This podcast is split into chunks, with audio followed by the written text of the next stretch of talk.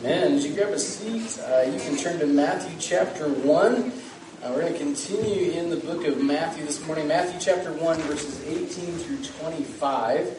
Uh, and uh, I guess after the last couple of days, it's, uh, the feeling of Christmas is getting a little bit closer, isn't it?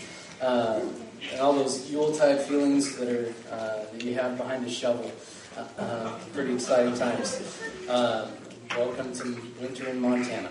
Uh, this morning, uh, as I said, we're going to continue in Matthew chapter 1 in verses 18 through 25. Uh, last week, uh, in verses 1 through 17, we looked at uh, and saw the connection between Jesus and Abraham and David and, and, and this expectation that is laid throughout the book of Matthew that Jesus is this coming king who will sit and uh, sit on the throne of David, but also establish the throne of David forever. Uh, in verses 18 through 25, then, we move from kind of the genealogical background of, of where Jesus is coming from in his earthly line, from his, uh, from, from uh, in, in uh, sorry, in Matthew, it, it, tracks with Joseph's genealogy, and Luke, it tracks with Mary's genealogy, both of them kind of laying out how Jesus is attached um, and, and, how God worked through history to reveal him. Um, and in Matthew chapter 1, verses 18 through 25, the, Matthew shifts focus just a little bit to go from just the, the cold, hard genealogical family tree to now uh, looking at how it is uh, that the news of Jesus' uh, conception is, is shared. Uh, and it's interesting that again in Matthew, this is the perspective that Matthew gives is different again than Luke. Luke is going to look at uh, this the perspective from Mary's side of things, uh, the angelic uh, uh, visit to Mary, uh, the telling Mary who Jesus will be, and in Matthew chapter one verses eighteen through twenty five. Uh, we get a little bit more on the back end. So uh, we don't get all of the details about Mary going to visit her cousin Elizabeth, who is John the Baptist's mother. We don't get the news of, of John the Baptist leaping in, in Elizabeth's womb at the sight of Mary when she comes into her presence. Uh, we don't get Mary's song of praise that is laid out in Luke. Instead, we get on the back end of that after Mary is found to be with child, uh, we start to pick up with what it looks like from Joseph's perspective. Uh, so, Matthew chapter 1, verses 18 through 25, um, and we'll pick up there. We're going to look, uh, uh, pull this into uh, the Old Testament to see why Matthew references what he does in Matthew chapter 1, verses 18 through 25, but also see uh, what is the good news that is shared with Joseph that is good news not just for the people of Israel, but good news for you and for me. So, Matthew chapter 1, verses 18 through 25 says, Now the birth of Jesus Christ took place in this way. When his mother Mary had been betrothed to Joseph, before they came together, she was found to be with child from the Holy Spirit. And her husband Joseph, being a just man and unwilling to put her to shame, resolved to divorce her quietly. But as he considered these things, behold, an angel of the Lord appeared to him in a dream, saying, Joseph, son of David, do not fear to take Mary as your wife for that which is conceived in her is from the Holy Spirit. She will bear a son, and you shall call his name Jesus, for he will save his people from their sins. All this took place to fulfill what the Lord had spoken by the prophet. Behold, the virgin shall conceive and bear a son, and they shall call his name Emmanuel, which means God with us. When Joseph woke from sleep, he did as the angel of the Lord commanded him. He took his wife, but knew her not until she had given birth to a son, and he called his name Jesus. Now, verse 18, as we, as we just start walking through this passage, verse 18 uh, indicates to us that Jesus' birth is special, not just because of the genealogical side from, from verses 2 through 16 that we looked at last week, not just because he is uh, in the line of David, but what is unique right from the beginning in verse 18 is that Jesus is not begotten in the same way that you read it over and over and over again in verses 2 through 16. All right? And in verses 2 through 16, it is this person was the father, or this person begot this person, this person begot this person, this person begot this person, right? And, and we could do that however many, uh, there's uh, 42 of those. We could do that. Hmm. But then you get to Jesus, and it says, when Mary was betrothed to Joseph, she was found to be with child from the Holy Spirit. Now, like we, we have read that. Here's the challenge, I think, of Christmas, if we, if we just push pause for half a second. The, the challenge of Christmas is you and I very likely have read these passages every year or heard them every year of your life as long as you have been maybe not even really that involved in church. Right? Like, if, if you, if all you ever did as a child was go to church on Christmas and Easter, you're familiar with kind of the, the, the underarching or overarching theme of Jesus' virgin birth. Right? I, and the challenge of that is, is that you and I read verse 18 and we just kind of go, yeah, that sounds about right. Like, push pause. What do you mean that sounds right? How many of y'all have ever gotten a, like a birth announcement from somebody? Like for a baby shower? And and maybe that baby shower was like, you know, like to celebrate the child of this mom and this dad. Right? How many of you have ever gotten one of those? It's like, come celebrate this baby shower of this mom and this baby that is conceived of the Holy Spirit. No. How many of you, if your friend ever told you, ladies, if your friend ever came to you and said, Guess what? I'm expecting. And your initial response was, Is it the Holy Spirit?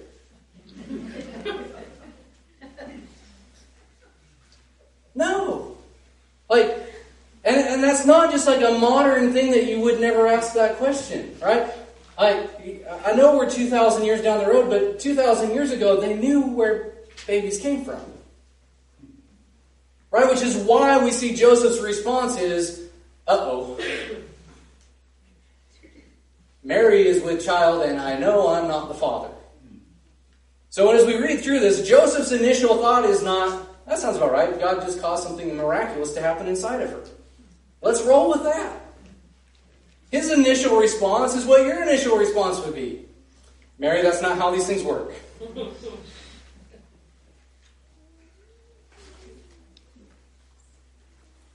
But the context of it is so it says the birth of Jesus Christ took place in this way.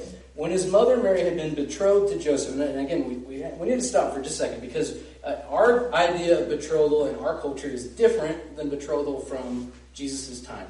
Right? So, betrothal for us is like it, it's it's serious, right? Like we have every intention to get married, but like it, things are not necessarily they're not legally in place yet. It's just a it's a it's a declaration between uh, a guy and a girl. We're gonna get married, right? And they start to make plans, but at any point, either one of those goes, nah, cold feet, not gonna do it, or nah, something happened. Uh, I'm in a Hallmark movie and some guy in flannel just showed up, and I think I'll marry him instead. Right? Like he used to be a really big punk when we were five, but now he's handsome and he's charming, even though he was obnoxious at the beginning. Summed him up all for you. You can, you don't have to watch any of this year. But a loose attachment, right? That is that is built towards like, yeah, everybody is anticipating. As soon as you announce that there's an engagement, like, oh, there's a marriage coming. But it's not legal in any way. It's not legally binding. The, the families, uh, while they'll be disappointed and they'll be hurt if the, if, the, uh, if the arrangement falls apart, it's not legal in any way. At Jesus' time frame, in the time frame of the Bible, betrothal or engagement is a legal thing. Like legally, from a legal perspective, Joseph and Mary are already married even though they're not living together.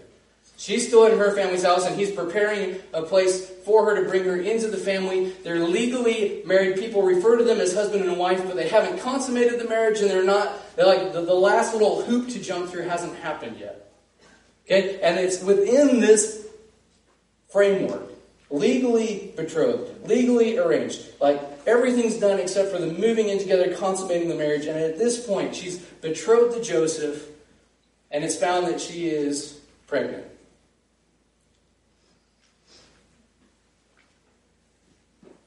And what's interesting again is that Matthew's gospel doesn't go into all that Luke chapter 1 verses 28 through 38 give us, or 128 through 34, where we see the angel show up and visit Mary and announce to her that she is going to be conceiving the Son of God. We don't get the three month visit with her cousin Elizabeth. We don't get Mary's response of, how can this be? And, and, uh, and the negotiation factor of like, hold on a second. How is it that I'm going to have a child when I've never known somebody? All we get is it's found that she is with child from the Holy Spirit. And if I think it's important that we stop here again. Because again, you and I read this, maybe we hear it over and over again every year, every year, every year. And again, our, and we have lost the shock and awe of that statement. She's found to be with child from the Holy Spirit. And maybe it's possible that for somebody here this morning, you go, okay, that's that's too much. I can get around a lot of things that the Bible says, but but again, took science class. That's not that's not how it works. And this is a point where it's like I, just don't believe that God could do that. And I would cause us ask us to step back for just a moment and ask, do we believe God's word in its entirety? And do we believe that what it reveals about God is true? Namely, that God is all powerful and able to do whatever he chooses. So if by faith we go back to Genesis chapter 1 and we say, I believe somehow, I, don't understand how this works, but somehow the God of all the universe just spoke things that were not into being. So that everything that I interact with in the world now is caused because God spoke it and wanted it to happen. Like, and, and, and, we could we could play this back and, and, roll it all the way back. You go, well, he didn't make this chair. He made everything that that chair is made out of. He didn't make these clothes. He made everything your clothes are made out of. And he gave people the ability to figure out how to put a chair together or how to weave clothes together. Like that all came from not them. That came from God. And that same God who, who just spoke things into to being, that he is big enough and powerful enough just to speak things and boom, grizzly bear perfectly put together in all of its complexity. Says, boom, let there be light. And there is psh, light. In all of the ways that it works. Let there be a sun and a moon, and, and, and doing all of the gravitational weird things that those things do. And he's big enough to just speak it into motion, and it's there. That same God, is he not capable of saying to a virgin womb, have a child? We're talking about the same God. The same God who speaks nothingness, like something, into nothing. Is the same God who speaks to Mary and says, Be with child. And so, one of the scandalous things that, that or that's viewed when we lived in Senegal, uh, the, the, reason that uh, a lot of Muslim people can't wrap their head around that is they, they go, I, I can't fathom a God who would have sexual relations with a woman like this. And I go, Me neither. That is scandalous. But step back for a moment and say, Could an all powerful God say, Bear child? Do we believe that God can do that? Even though you and I have never seen it happen. Never heard of it happen outside of Matthew chapter 1. Yeah, he's capable. We can't duplicate it. We can't explain it outside of a God who is able. And so, it's in this context, right, an all powerful God causes Mary to be with child just because he, he wants her to. Joseph finds out about it. And what's interesting is that Joseph's initial thought, again, is not like your, or it's exactly the same as your and my initial inclination would be, which is this is not a supernatural work of God. And so Joseph begins to work the problem, probably in the same way that you and I would work the problem. This is the reality. How do we deal with it? And, and Joseph's reality is framed within the framework of he's, he's a just man and, and, and he, he, so he's a law abiding, he's righteous, he, he, he desires to do what is right before the Lord, but he also is unwilling to put her to shame because under the Old Testament context of the law, he has every legal right to bring her out in front of the community and they could put her to death for adultery. And then they would, what they ought to also do is look for the person responsible, and he would also be put to death. But it, we see something about Joseph that he, he desires to do what is right because he's just, and yet at the same time he has an eye towards caring for Mary and not putting her to shame, and so he resolves to divorce her quietly. So he still is resolving to do what is right according to the law, but he is not willing or does not desire to go to the full extent of what the law allows. The law doesn't require him to put her to death, But he has every legal right to do so. And it's interesting is it says in verse 20, as he considers these things. You imagine, have you ever had like a really life shaking moment and you're sitting there working all of the jelly beans and trying to figure out what you're supposed to do? Have you ever had one of those? Snow globe shaken up, and you sitting there going, okay, what is life and how do we move forward in this? There's Joseph. Everything turned upside down. Considering all of the things and, and what he's going to do within the resources available to him. Which is where, I think it's still, teenagers, you correct me if I'm wrong, I think this is still your favorite word in the Bible since I taught on it the last time behold. Because last time I screamed it. Right? Because behold is a word that gets your attention. It's operating outside of the ordinary. It is all of a sudden like, I'm doing this and behold, something different. Right? In the midst of Joseph's doing all that he can do, it says, Behold, an angel of the Lord appears to him and says, Stop. All that you can do and all you're figuring is backwards. It's wrong because you don't have all of the information. Which is interesting to us. That, uh, I think there's, there's something that you and I could take and hang our hat on with that is that, that, that God's Word is necessary for us to get to God's solutions for our problems. You and I, working them on our own, are we're not going to get to God honoring solutions just on our own ability outside of God's Word being revealed to us. We're not a, we're not a, we're not that smart of a people. And so the angel shares with Joseph the information that he needs in order to do the thing that God would have him to do. Outside of the angelic visit, Joseph does a just, merciful thing. But he doesn't do, apart from the angel speaking to him, he doesn't get to the place of saying, I'm sticking with this lady. She goes back to her family. They're divorced quietly, right? Like, Outside of God revealing it and outside of us hearing God's word, we don't get to God honoring solutions on our own.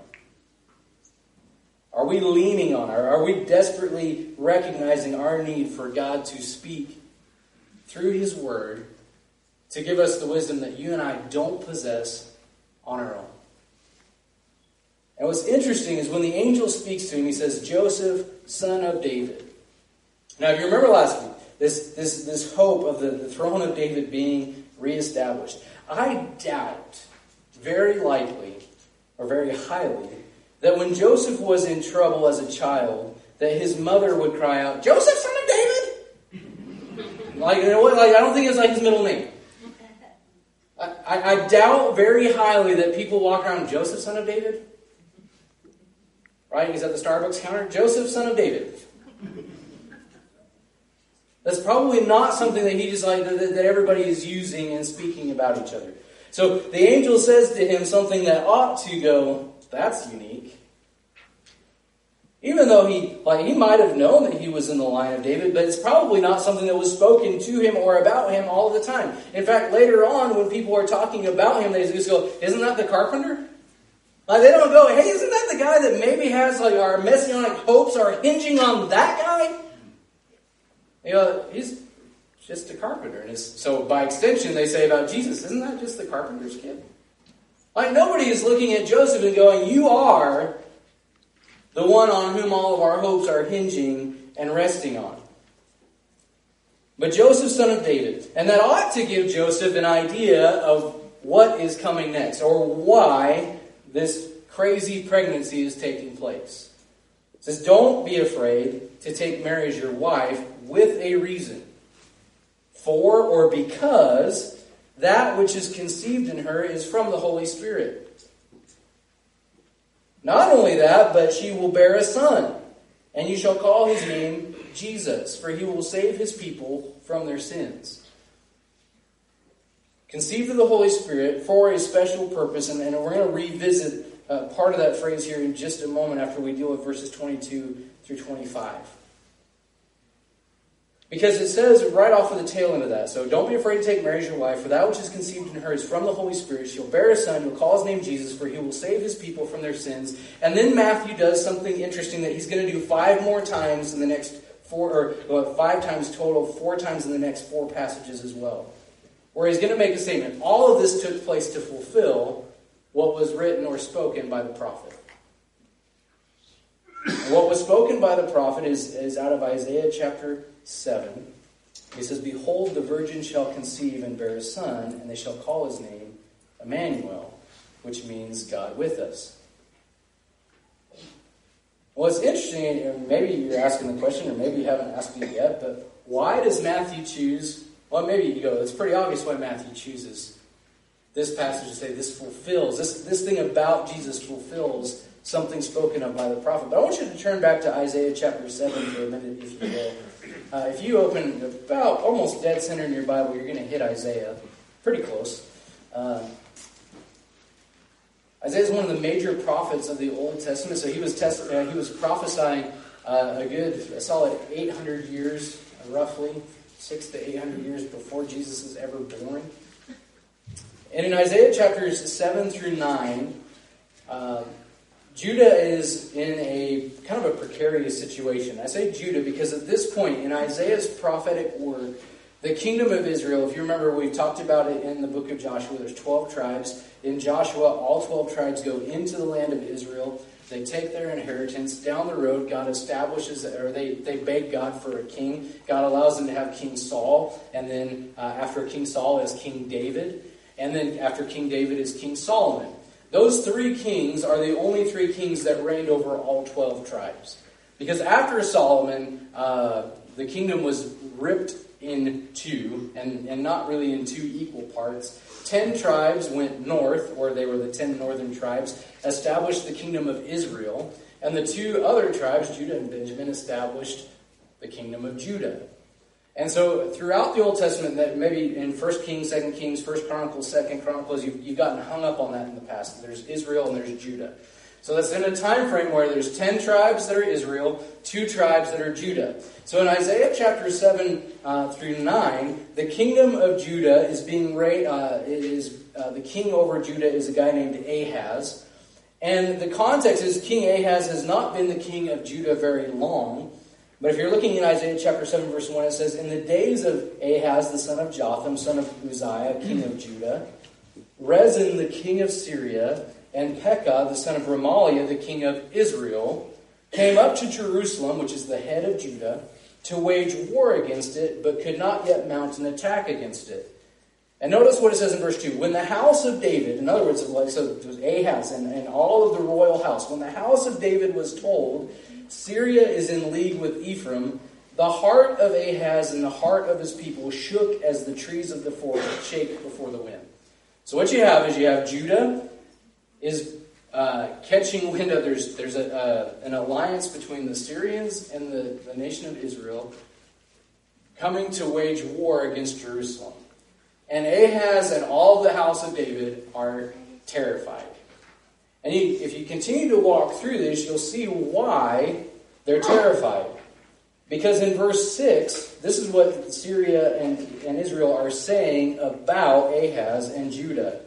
Let us go up against Judah and terrify it, and let us conquer it for ourselves, and set up the son of Tabeel as king in the midst of it. So, what they're saying is, we're going to go take over Jerusalem, and we're going to remove Ahaz, son of David, offspring of David, and put up a different king in his place.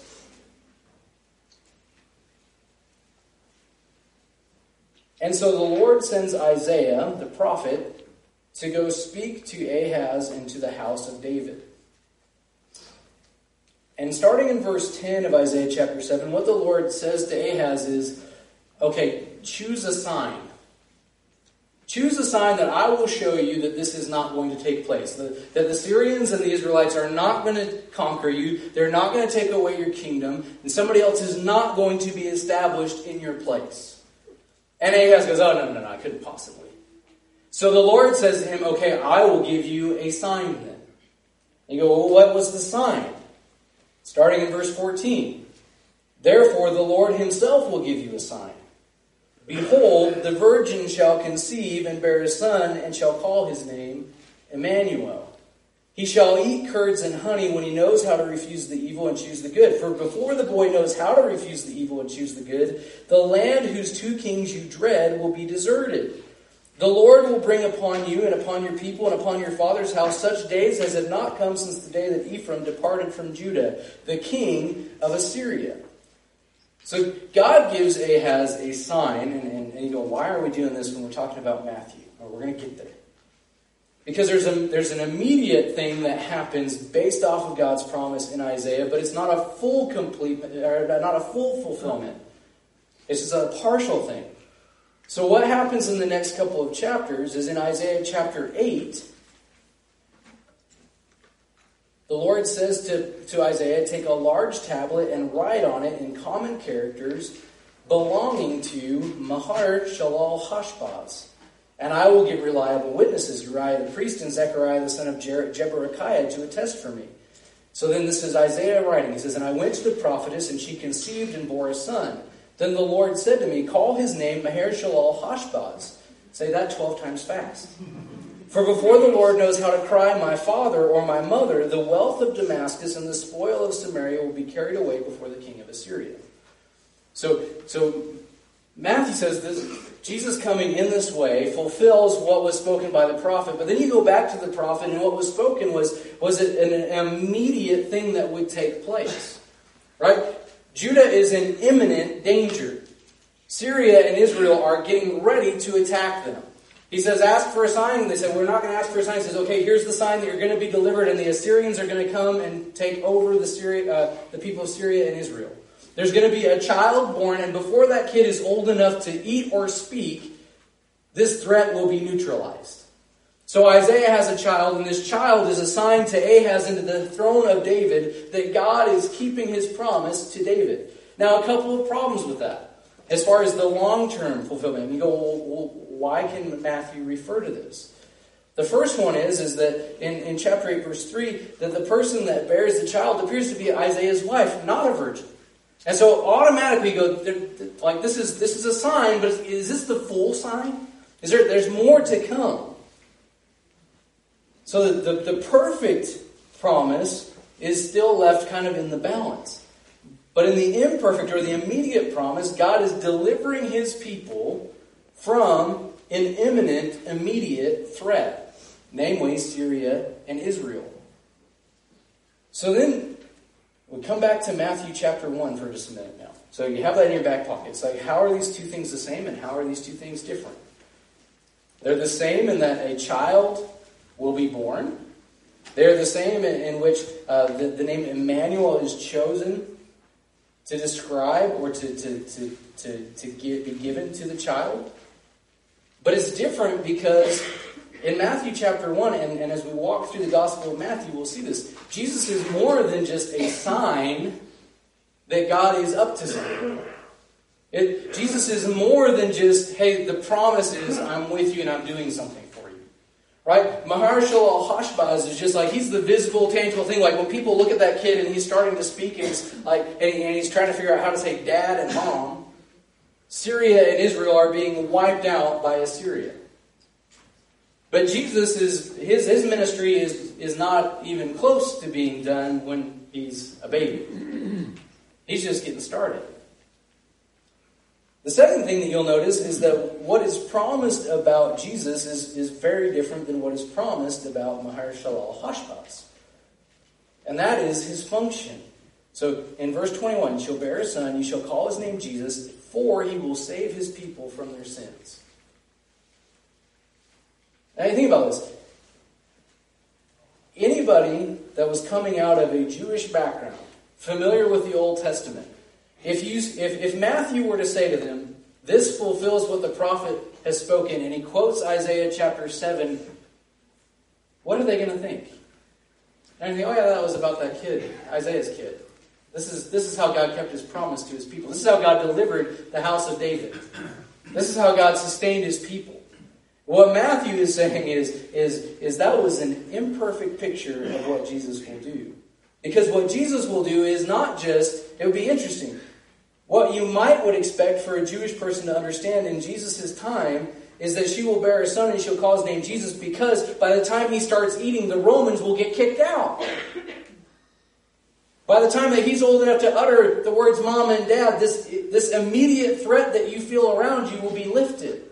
And instead, the promise that is said about Jesus is that he will, he will not deliver from an earthly kingdom, but rather he will save his people from their sins. And what's interesting is that Jesus is not just going to be a sign that God will deliver his people from his sins, but he is the very means by which God will rescue his people from their sins. Because this baby is going to be raised into the fullness of time. He's going to be without sin and he's going to go to the cross to die for the sins of his people. He's not just a he's not just a glowing neon sign God is up to something. He is the very tool and instrument of saving people from their sins. And if we just draw this out a little bit, what that tells us is when Joseph hears about who this child will be, of all of the ways that God could have spoken to Joseph and said, This is what Jesus will be about. Jesus will be about bringing peace between people. Jesus will be about showing perfect love to people. Jesus will be about restoring cultural things that have gone sideways. Jesus will be about restoring whatever it might be. He didn't say any of those things. Said, She's going to bear a, a, a son. You're going to name him Jesus, and you're going to name him Jesus because the name Jesus means God saves. And you're going to call him God saves because he will save his people from their sins. What God determined that his people, you and I, needed more than anything else is not deliverance from whatever existential crisis we feel at the moment. What he determined that you and I most needed was a salvation and a deliverance from the sin that captivates us. Now we could we could we could probably uh, split hairs and say, well, all of our all of our existential crises and all of the junk in our lives ultimately stems from the headwaters of sin. We, you and I live in a broken world. It goes all the way back to Genesis chapter three. You and I, our, our very existence, everything that we experience in this life in some way is marred by sin. There's not a single thing that you and I will experience in this life that in some way is not touched or affected by sin. There's not a single thing. You, you, there, there is not a single thing you can attach yourself to in this life that will not remain unaffected, untouched by sin and its effects. And Jesus came to deliver his people, to save his people, not just from sin out there, but he says, but from their sins. Right? So, so sin isn't just something that happens to us. Living in a broken world isn't something just outside of us that's affecting us negatively. It is also what we produce. It's what we're all about. Apart from God and His activity, sin is what we're really good at. It's what we bring to the table. So not only are, are all of the things that we are uh, uh, living in and being affected by, touched by sin, but everything that you and I do in some way, we are screwing up. Isn't that horrible? I, I, like, I hope that when I say that, you don't go, oh, that's a really nice, warm Christmas message. I touch stuff and it screws up. This guy's a beacon of good news. Until we understand and recognize that, though, we will forever fall short of seeing Jesus for who he is and why he has come, and why he is good news. You think about the names that are attributed to Jesus in this short passage of Scripture. In verse 18, he is Christ. He's the Messiah. He's the anointed one. He's Jesus, the God who saves. He's Emmanuel, God with us. Spend the rest of the year just talking about those three realities. That Jesus didn't just come to be a reminder that God's at work and He really kind of likes us. He's the very means by which God pries us out of a tomb of sin and death that we can't get out of otherwise. He's the very one who comes in and shatters the teeth of our enemies in its head in a way that you and I cannot do.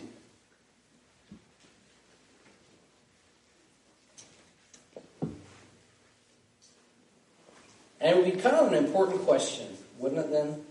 In verse 21, where it says, She will bear a son, he shall call his name Jesus, for he will save his people from their sins. If Jesus is this anointed Savior who has come to deliver people out of their greatest adversary, to give them life from a place where they were dead in their sins. One of the first questions that we might ask off of verse 21 well, who is his people then? If he's going to save his people from their sins, who are his people? Is there, uh, in other words, is there hope for you and for me, or are his people only the ones that the king of David would have ruled over in the Old Testament? This is where the and, and, and, the second question is so not only are who are his people, but how does he deliver them from sin? How, do, how does he do this? How does he save? So is there hope for me? And then and, and, and where does that hope come from? As we walk through the rest of Matthew, we're going to see really clearly Jesus does a, a lot of amazing things in order to show a watching world that he is the one who has come. He is the anointed one. He is the promised one. But the highlight of what Jesus does in the Gospels is the very thing that his disciples fight against the most. He goes to Jerusalem and he dies on a sinner's cross, even though he didn't deserve to. His disciples will argue with him. Jesus is going to tell them, I'm, I'm going to Jerusalem to die, and Peter will be like, Over my dead body. And Jesus will say to him, Shut up, Satan. Really happy words to one of your close followers, right? Jesus comes, he delivers from sin by dying in the place of sinful people. He goes to a sinner's cross so that sinners would be let off the hook. And you go, well, which sinners? Again, who are his people? And this is the great news of the gospel. At the end of Matthew chapter 28, Jesus promises his disciples at the tail end of his ministry, after he's, he's died, he's buried, he's been raised again, and he says, Go and make disciples or make followers, make my people out of all nations. From all corners of the earth, go and tell people this good news, teaching them to obey all that I've commanded baptizing them in the name of the Father, Son, and the Holy Spirit. And you know, why, why does he tell them to do that? Because those people are identifying and saying, through faith, through, through what Jesus has done, I trust him. What he's done is enough. His, so his people are his people that come to him in faith, responding and saying, We'll follow Jesus. Out of every other nation, out of every other worldview, out of every other way of doing things, his people are those that say, Jesus came for me, and I'm going to follow him.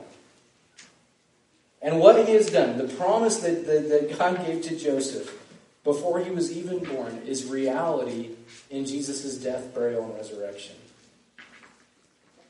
He's the one who will save his people from their sins. And he's able because he's the God who lives with us. John chapter 1, verses 14 through 18. I'll finish here really quickly. John's, John's gospel, we talked about it last week a little bit. John's gospel is, is, is, is hmm. different in very many ways from Matthew, Mark, and Luke. One of those primary ways is the place that John starts, where Matthew, Mark, and Luke don't start in their biography of Jesus. Because Jesus, or John starts like in the beginning. Before all things were made, he says, In the beginning was the Word, and the Word was with God, and the Word was God. He was in the beginning with God. All things were made through him and without him was not anything made that was made. In him was life, and the life was light of men. The light shines in the darkness, and the darkness has not overcome it. And then you drop down to verse 14.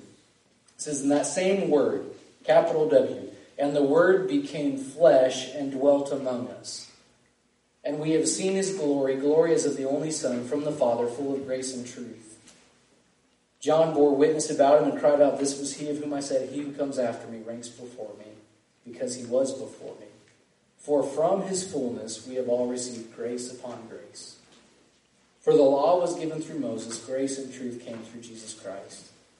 No one has ever seen God, the only God who's at the Father's side. He has made him known. Not, eh, Jesus is Emmanuel in a way that Isaiah could never have imagined. The Emmanuel of Isaiah chapter 7 is the God who is with us, who is delivering us from this imminent danger of these two kings. The Emmanuel of Matthew of the New Testament is the Son of God, the eternal Son of God, who took on flesh and dwelt with us, even though he didn't have to. And why did he come and dwell with us? So that we might receive grace upon grace that you and I didn't deserve. When he came to save us from our sins. So, the most important question that we could ask out of Matthew chapter 1, John chapter 1, well, we say that Jesus came to save his people from their sins. A very simple question Do you belong to him? Is he your king? Not because of where you were born, not because of your family tree, but because you are following him in faith. Saying about him, and through the way you live your life, He has done for me what I could not do for myself. Are you, are you in the Joseph pre-vision stage where you are looking and assessing all of life and how it lays on the table and you're considering everything, trying to figure out how to make it all work in your own strength and your own power? Or are you living in the reality post-vision where Jesus has done it for you and you are to follow him in faith?